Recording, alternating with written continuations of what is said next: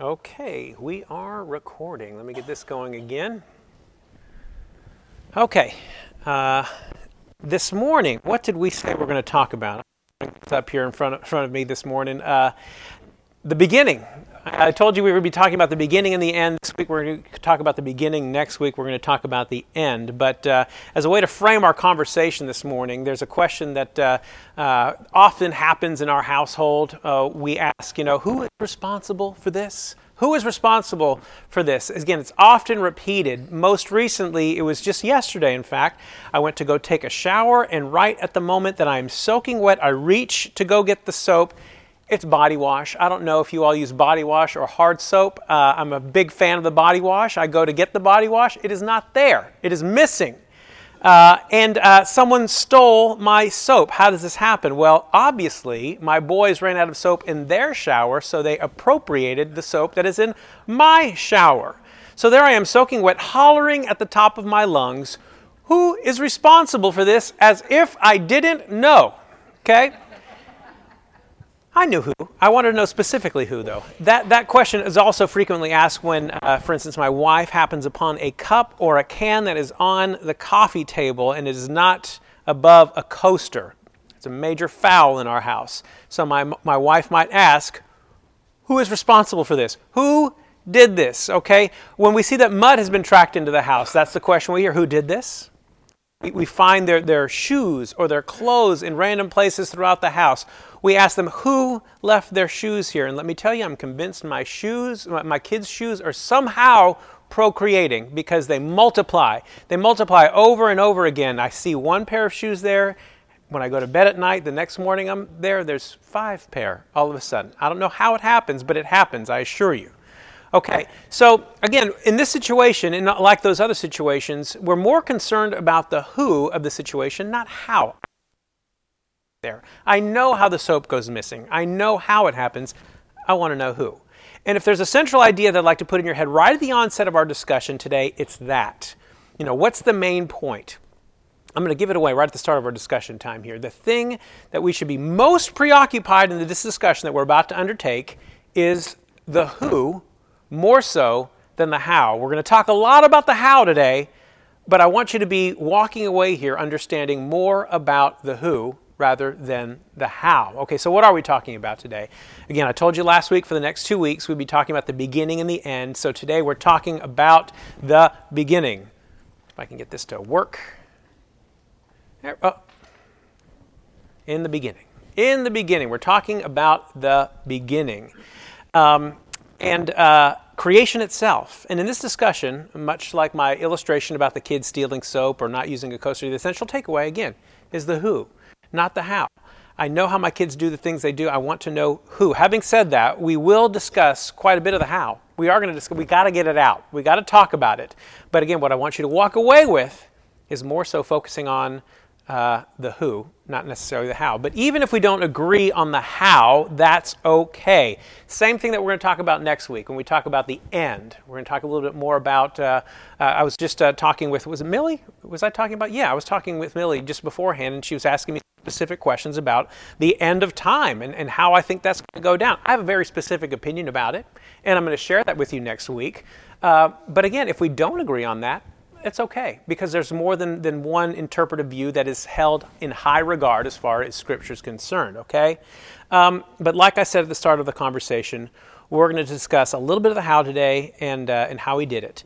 How did he create this, this giant marble we call the earth and everything that is even beyond that? I love the fact that Scott talked a little bit about that this morning in the sermon, just the, the enormity of, uh, of the creation, the enormity of the, of the galaxies. And he, he said, uh, he mentioned some kind of number, the, the number of stars that are out there. I think he said 200 million, billion, 200 billion, trillion. I can't even wrap my mind around a number. That's how many stars, 200 billion, trillion. It's a one with uh, uh 23 zeros. Uh, that's how many stars are out there. That is an enormous number, okay? Now, Imagine, imagine you have a non believing friend, and that friend challenges you on your belief on the premise that's set up for us in the Bible. Good morning, come on in. Uh, that's set up for the, us in the Bible that the earth and everything in it, the animals, the plants, the mountains, the oceans, humanity, all of it was created in six days. And oftentimes, this, this is a non starter for non believers because, at least as they see it, they feel that it requires them to, to check their, their brain in at the door or, or, or that it requires them to discount science. Okay? Because what does science tell us? The science books tell us that the earth is billions and billions of years old. And at least to some, that idea in conflict with what is understood in historical Christianity. And, and this is this is really this is believe it or not this is more of a recent controversy uh, because this wasn't a topic that we struggled with in, in the church even just a few hundred years ago, even a hundred years ago. Uh, for much of our church history, creation has been a topic that most Christians could agree upon. The, the, Bible says that God created the earth and, and all that is in it in six days and rested on the seventh.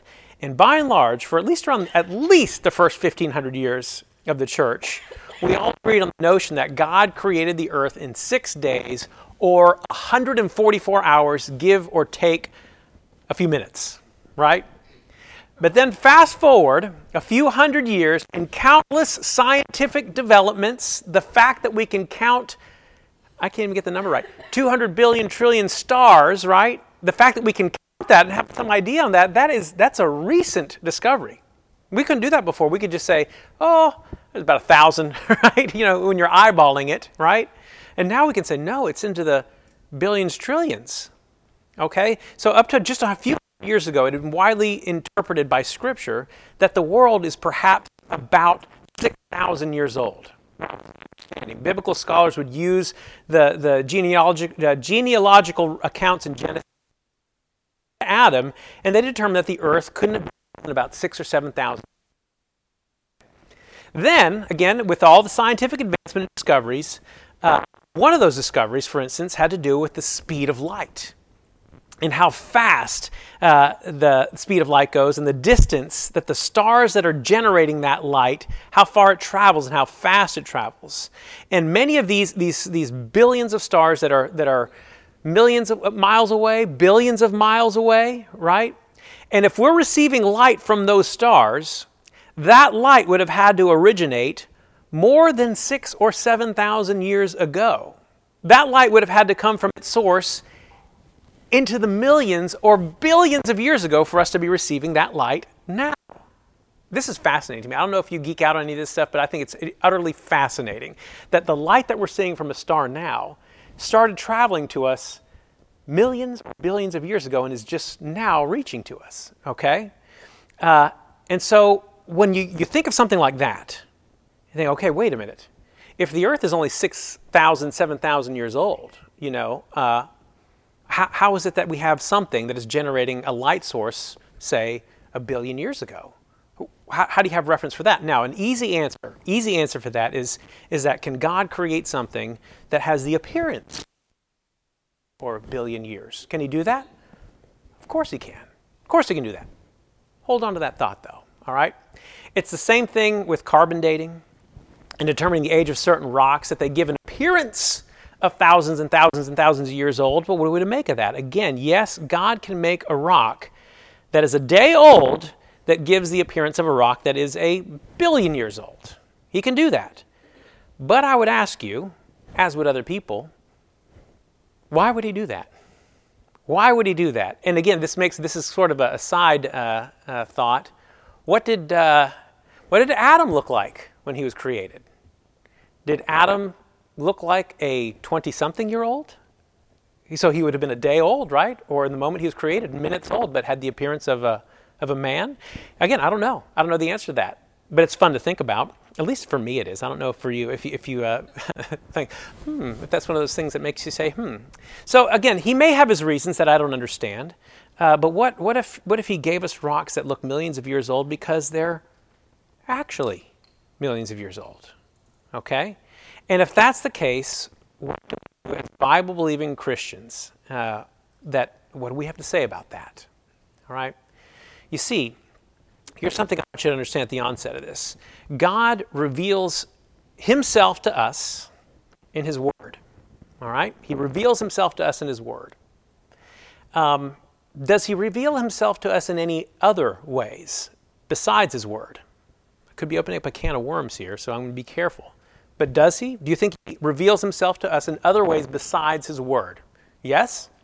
Yes. Yes. What does Psalm 19 say? It says, why is my clicker not working? Psalm 19, 1 to 2. The heavens declare the glory of God. The heavens declare the glory of God. And the sky above proclaims his handiwork. Day to day pours out speech. Again, day to day pours out speech. The, the, the, heavens, the creation pours out speech, and night to night reveals knowledge. What, what's this telling us? Creation itself reveals to us something about God. Is it possible that creation, natural revelation, about how we might read the account of creation. Is that possible? Creation and God's Word are both His revelation. You know, that's something we wanted to, as we look at Genesis 1, okay? Um, you, as people, most of you, I would imagine, are, are, are people of faith. Uh, if you're here today, presumably all who believe that the Scripture is the inerrant, infallible Word of God, how do you answer questions for your unbelieving friends and family members? Literally, this is a make or break issue for people. I, I can't believe in a religion that requires me to believe that the earth is only six or seven thousand years old when science tells me clearly otherwise. So, in light of that, I have to categorically reject the entire Bible and everything in it. Okay? I had a discussion about this uh, at Music Row with a, with a person who was in the church, came to church,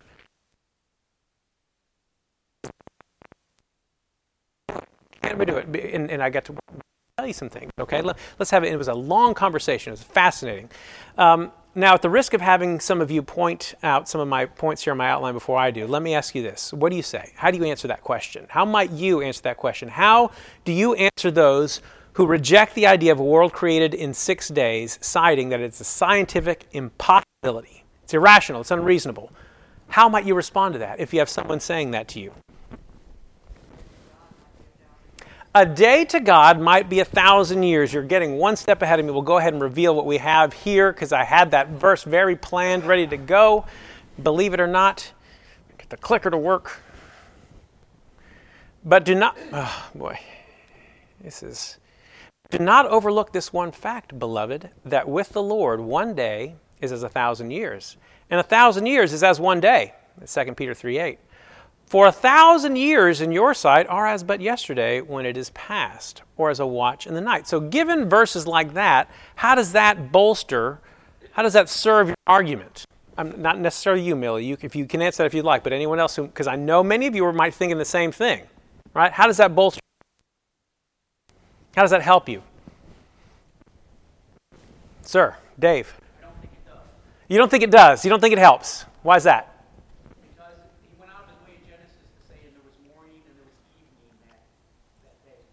Okay, it was morning and there was evening. So maybe pointing specifically to the fact that maybe that we're talking about a specific day, not a thousand days as, as one or one as a thousand. Okay, all right. Anyone else have anything they want to chip in there, throw in there? A sidebar. I'll allow it. That's very, very courtroom.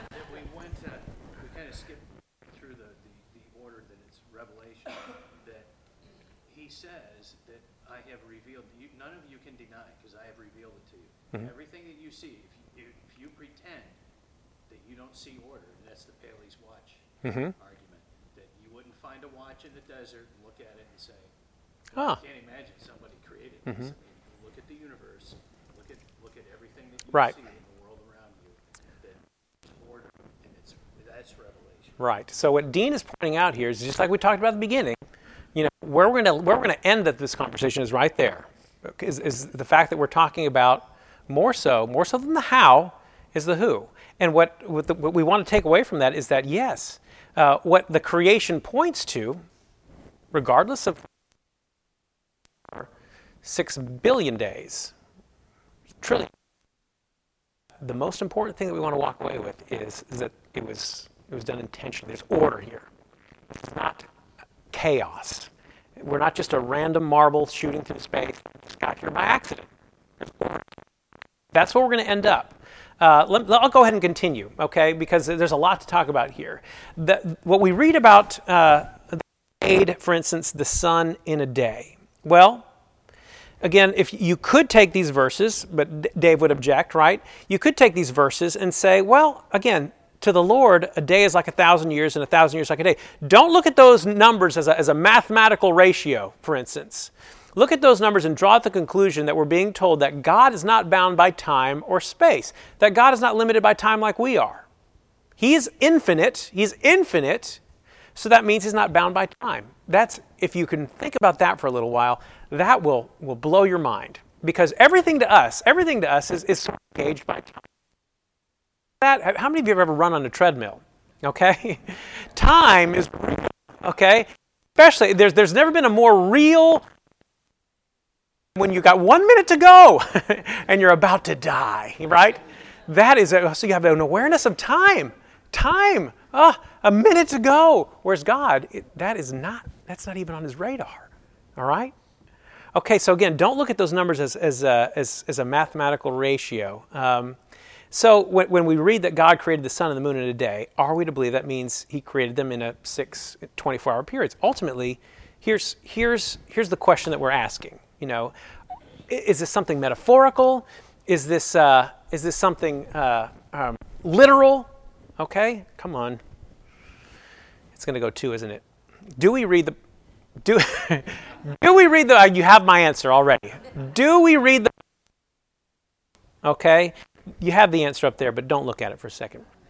Let me ask you this. For instance, when I believe in the third chapter of Genesis, when we first meet the serpent, that Adam and Eve actually encountered a talking serpent?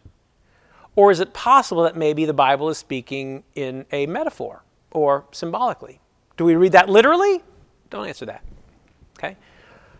Before you answer that, let me ask you this. How about when the Bible speaks of Moses dividing the Red Sea so the Israelites could walk across on dry land? Do we believe that actually happened? Or is it some sort of symbolic parting of the Red Sea? Do we read that account literally? Or let's go to the New Testament. Are we really to believe that Jesus walked on water? Or maybe that too is some sort of symbolic description of sorts. Are we read that account literally? So, if we believe though, that those accounts actually took place, miraculous events, miraculously earth 6,000 years ago.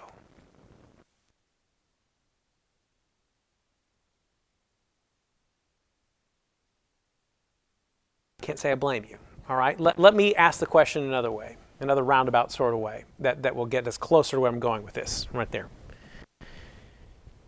David was a man after God's own heart. And by the way, we're about to, uh, in, in February, we're going to really dig into this kind of a study, understanding the different genres that are in throughout the Bible and how you read them according to what they are. But anyway, Dave was a man after God's own heart, is what we're told in the Bible. That seems like a really good title to have. I, I wouldn't mind being that said of me. He's a man after God's own heart. I'll take it, right? Uh, I would think we'd all want to, uh, to be uh, commented like that. Well, David, a man after God's own heart, committed adultery. Ergo, we can commit adultery, right? Right? Wrong, right? I mean, if David is one of our heroes, Okay, that's a bad conclusion. We read about Solomon too. Solomon was granted godly wisdom, and if a wise man like Solomon can have a hundred wives or more, does that mean we can have a hundred spouses or more? Bad conclusion. What's the error I'm making here? Okay, many of those passages in the Old Testament are what we call historical narrative. Okay, those are descriptive accounts of what's happening. Uh, they're detailing events as they happen. The, th- that portion of Scripture um, is not, for instance, the law. The law, like in Exodus 20, you have 10 commandments. That's not being descriptive in the Ten Commandments, that's being prescriptive. It's telling you what to do. Whereas when you read about an account of David doing whatever David's doing, that's not a direct command like live like David. No, the author is describing something to you, describing the so, in other words, this is where I'm going with this. You read the law, for instance, differently than you would read historical narrative. You interpret historical narrative different than you would interpret poetry. Poetry differently than you would interpret one of Paul's. Uh, Paul's letters different than a, than a book of prophecy. You, you can read them and consider them for what they are. So, do you take different books of the Bible literally? Do we interpret Genesis and the opening accounts uh, that we read there literally? Yes. here, this is why I want to do a big reveal here. I think it's probably because I'm trying to record the, the, on the laptop and do a presentation at the same time. One day I'll get this figured out. Uh, yes, you read it and you interpret it according to the type of literature that it is. So if anyone ever asks you, do we read the Bible literally? The answer is unequivocally yes. But again, you read this type of literature differently than you might read this type of literature. Me give you further examples here, okay? Uh, actually, put that in your pocket for a minute. Come back to that. Uh, let's start talking about creation as, as it reads in Genesis 1. And I'm going to go ahead and start reading. If you have your Bibles, go ahead and open them up to me. I will have it up here if I can get this to cooperate. Let's see if I can't get it going early. Um, but uh, I want to read at least the first uh, 13 verses. Read them. As I read them, I want you to be thinking of what it sounds like that you're hearing. Does it sound like historical narrative? Or does it sound like poetry? or does it sound like something else? Okay? We have a few different genres in the Bible. Okay, in the beginning, God created the heavens and the earth. The earth was without form and void, and darkness was over the face of the deep. And the Spirit of God was hovering over the face of the waters. And God said, Let there be light. And there was light. And God saw that the light was good, and God separated the light from the darkness. God called the light day, and the darkness he called night. And there was evening, and there was morning, the first day.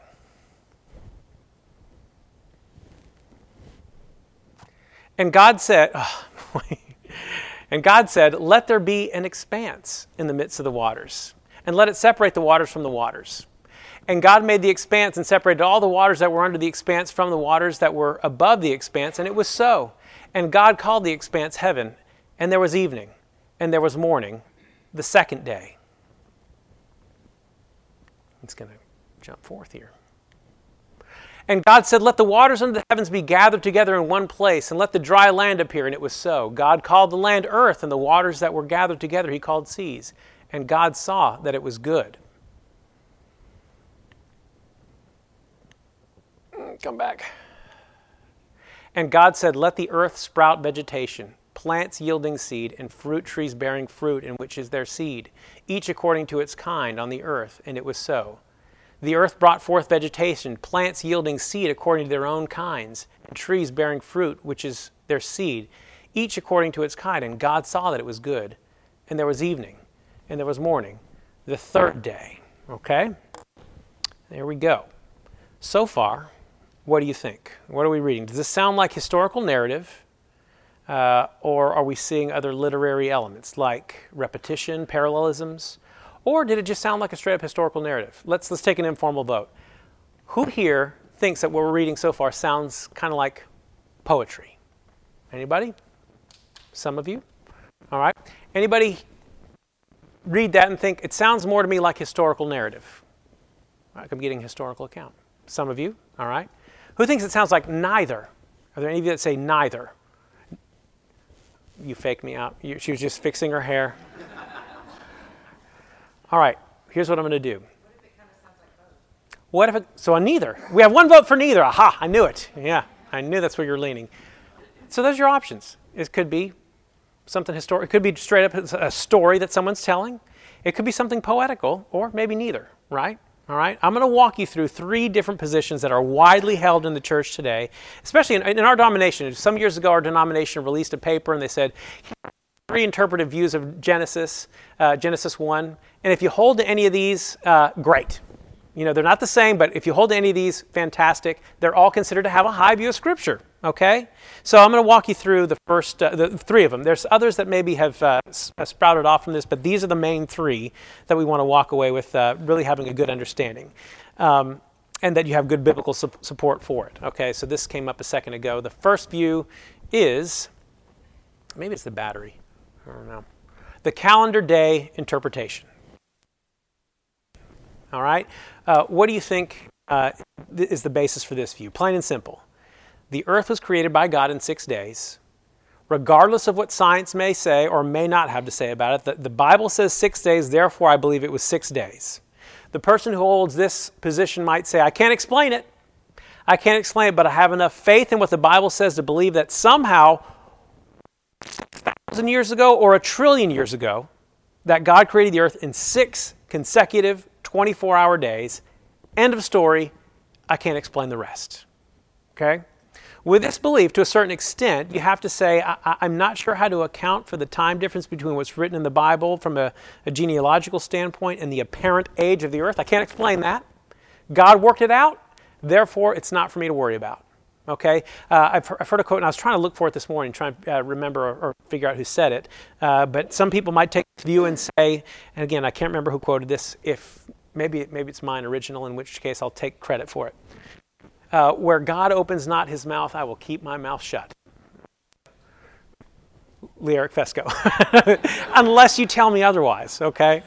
All right, so that's, that's, uh, that's interpretation number one the calendar day interpretation. Number two, uh, don't look ahead. the day age interpretation. Any guesses as to how this one might play out? Day age, it's a little bit descriptive there. Uh, it's the understanding that the interpretation of the Hebrew word yom or day in the English it can be and it is that too. The idea has to do with the day, the, the, the fact that the word day is used in the opening chapter of Genesis. The Hebrew word for day, yom, yes, refers to a single 24 hour period or, or, the cycle of the sun coming up and then going down and, and then starting all over again. However, as we see in similar use in English, sometimes day can suggest something else. Back in my day, I used to play outside, right? Back in my day, we didn't have computers. The other day, I told my kids, get off your computers. You've been on them all day. All right? Now, I just used the word day a few times, but did it have the same meaning each time? No, it did not. All right? At least one time I used it, I'm pointing to, to not a particular 24 hour calendar day. I'm referring to a period of time number of years. We didn't have computer that they had that you could have in your home. It was fantastic. Uh, if we say back in King David's day, that could refer to the entire lifespan of David. So if we apply that reasoning to Genesis 1, that each day doesn't necessarily refer to a single 24 hour period, now we have some breathing room to talk about millions of years, okay? The problem you might encounter with this, the idea is the way that Dave was talking about a second ago, the way this account reads. Each day of creation is punctuated with, and there was evening and there was morning. Now, if you're going to argue that the word yom is referring to a period of time rather than one calendar day, that it's not, you're saying it's not uh, symbolism or metaphor, it's a, it's a different use of the word there. You're introducing elements of morning and evening. Now, now you almost can't, if you're talking about morning and evening, you almost can't be talking about uh, an era. It's either a 24 hour period or it's a metaphor. Okay? But even still, you can weave metaphor into historical narrative. That's possible. Uh, but even still, um, you, you, you, could say something like, for instance, uh, the sun set on King David's reign okay? In the context of, a, of, of historical narrative, you can say a sentence like that. The sun set on King David's reign. I'm introducing metaphor. It wasn't that a literal sun came down, but I'm saying the sun set on King David's reign, all right? Uh, but usually the Bible in historical narrative doesn't speak in language like that. It's more straightforward. If you've ever read through Chronicles, if you've ever read through, through Kings, it's very direct. There's not a lot of metaphorical language that's introduced there. It's like King David died. That's the end of the that's the end of it, right? Hey, David lived a long time and he died. So again, with this understanding, you have to believe we're reading a piece of literature that is a historical narrative and that there's probably a little bit of poetic license in there too, which again is not typical for the Bible in historical narrative. All right? For instance, we don't see things like uh, Moses. He didn't say, Yeah, the Red Sea split like a banana. He doesn't do that. He doesn't talk like that. It's not written like that. It's an odd element to have here if we're reading historical narrative, okay? So the first two. Day age interpretation, that's number two.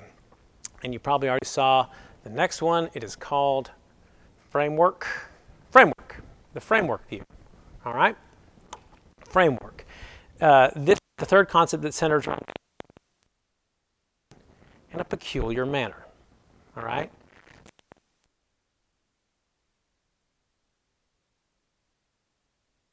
Happened, and went from here to there, etc. That's historical narrative. Very straightforward. Then at other times in the Bible, we have poetry, like in the Psalms or Song of Solomon, and there's usually strong indicators that you're reading poetry because you see metaphorical language. For instance, Proverbs 27:19 says this. Go back. As in water, face reflects face. This is Proverbs 27:19. As in water, face reflects face, so the heart of man reflects the man. If I were to ask a doctor, uh, the last time you did open heart surgery, when you opened up the chest, did you hands right? Because why?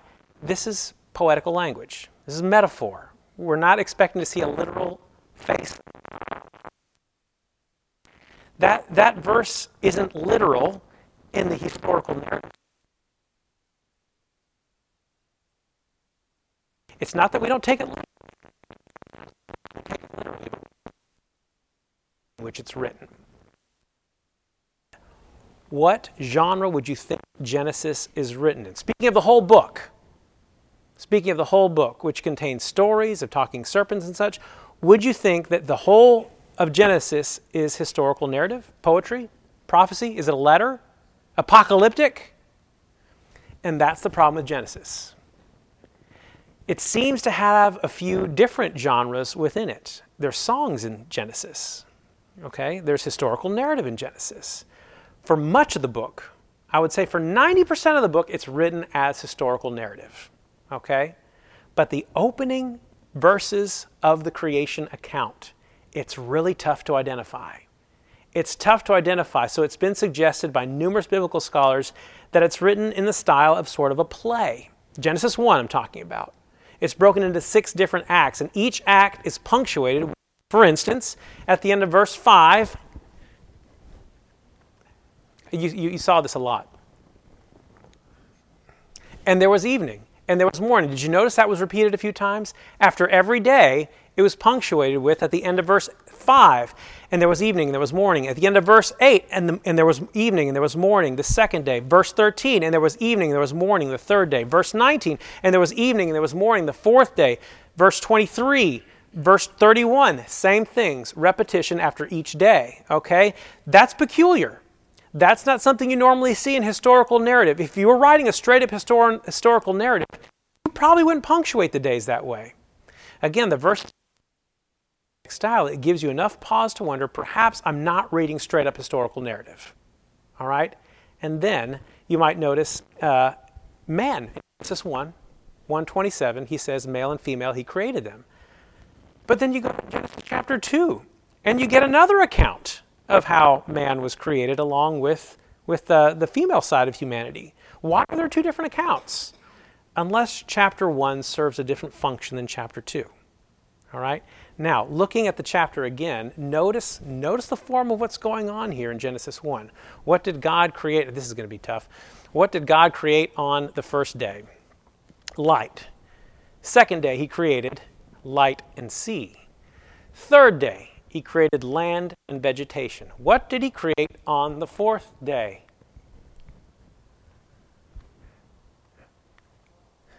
Sources of light.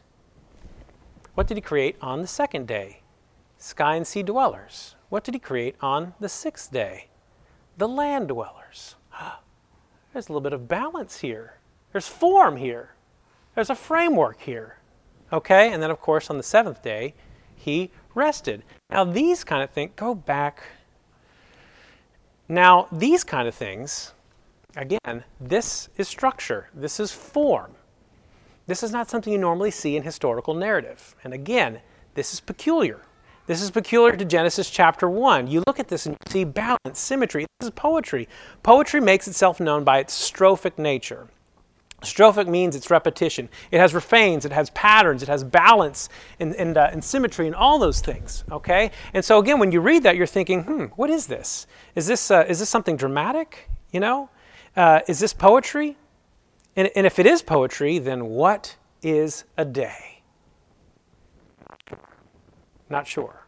Now, so, so I can put it on the record here. Uh, let me just say I like the idea of Genesis 1 being some sort of poem or song or, or uh, something dramatic. But by the time we get to Genesis 2, I think we're dealing with historical narrative. Okay? So that when we read about in Genesis 3, it's a talking serpent. Because again, you look at how it's written. It's not written the same way as Genesis 1. It's and then this happened, and then that happened. It's a talking serpent, okay? So this is why uh, uh we get to Genesis 1, we're not exactly sure. Self out here. And this is where I would encourage you to engage in your own study. Examine, examine the text. Go through it yourself. Read through it. Read through it several times. Then read Genesis 2 and 3 and 4 and see other songs, you know, in, uh, in, in even in Genesis. and then on your own, make a conclusion is which, which it most, most likely is. And this is why I told you you could hold any of those views that I just discussed here, any of those three views, and any of them will be considered a high view of Scripture. But again, whatever, whatever place you land on, be sure you, you, you have it bolstered with Scripture. That you can say, I, I believe this, but not because I like it, not because I really hope that it works out this way, not because I really like science or not because I really like, uh, you know, history, whatever. I, I believe what I believe because this is what I believe Scripture testifies. This is what I believe Scripture tells me to believe. Okay? And that's why I say you can hold any of those three views and still have what's considered a high view of Scriptures. But again, now I'm going back to the beginning. What did I say at the start? What's the non negotiable part of the passage here? that God did it. That God did it. Okay, is the main point for us to determine whether or not the world was created in 144 hours or, or, or more? No. We're talking about the who of creation. That was going to be very dramatic there as I revealed who. Who or how? Oh, good. Hung up in the middle. Perfect. the main point of this account is to show an intentionality, the intentionality of God. Let me try one more time. You know, okay, I'm I'm just going to leave it there. If you want to join our mailing list, the main point is, is to, to show the intentionality of God. There's one thing that the world was created with intentionality. Okay? It wasn't an accident. If it was created with purpose and design and order and deliberate intention, that means it just wasn't always there. It's not eternal. It came from somewhere. And where is that somewhere? The very mouth of God. It was spoken into existence by the very words of God. And if the world was put here with purpose and design, do you know what that means? It, you have design and purpose there's intentionality to the universe, there's intentionality to here. It gives you purpose. If the universe is a cosmic accident, then there is no purpose for you being here. No purpose. Great cosmic accident. Live as you please, do whatever you want. It's all just a cosmic accident. But when you, uh, when you affirm, uh, this is not something else I was going to have here, so I'll say it slow.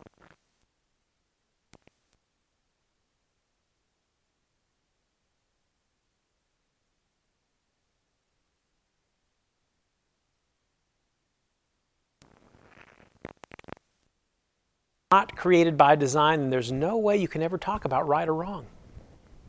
You know why? Think about it. There's no such thing as a good person or a bad person if there's no intentionality behind creation. There's no such thing as anything good. It's just it's just random. It's just accidents. So you can never judge good or bad apart from the context of purpose. How, how do you how do you uh, I think this is a, an old Tim Keller illustration. How do you how do you know if if a hammer is good? You only know if a hammer is good if you use it for the purpose it was made.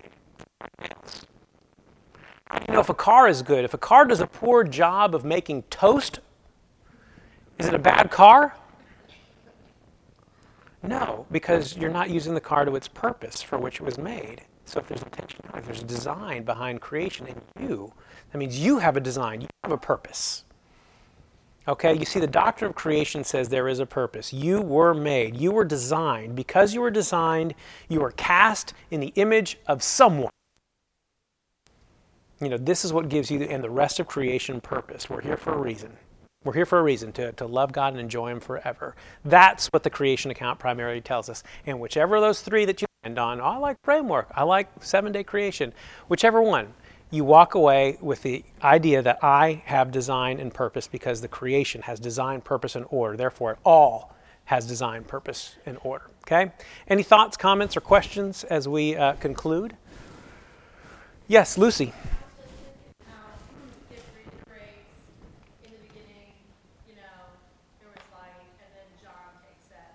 Yeah. Mm-hmm.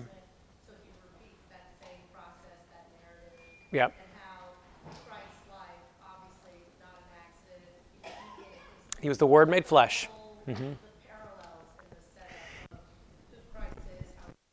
Yeah, that's very intentional too. And I, and I, I, I, often wondered that at the beginning of John, uh, why, why it does liken. Uh, beginning was the Word, and the Word was God, and the Word was with God. Okay, uh, and Genesis one. And again, not what's what's being talked about there. Not the fact that well, was this six days or 144 hours? No, the intentionality of God, and and that His Word, God's Word, is the clearest reflection of who He is. You know, we we we we get no more clarity God through His Word, and that's why when He says the Word was made flesh all the more clear. I mean, so if you think if you think that the, the, Bible is clear based on what he says with his word, it's like when Jesus, the advent of Jesus, you want some clarity? This is the word. This is the word of God. This is going to be the clearest expression of who I am in Jesus Christ. The word. Love that. Someone else? Thought? Comment?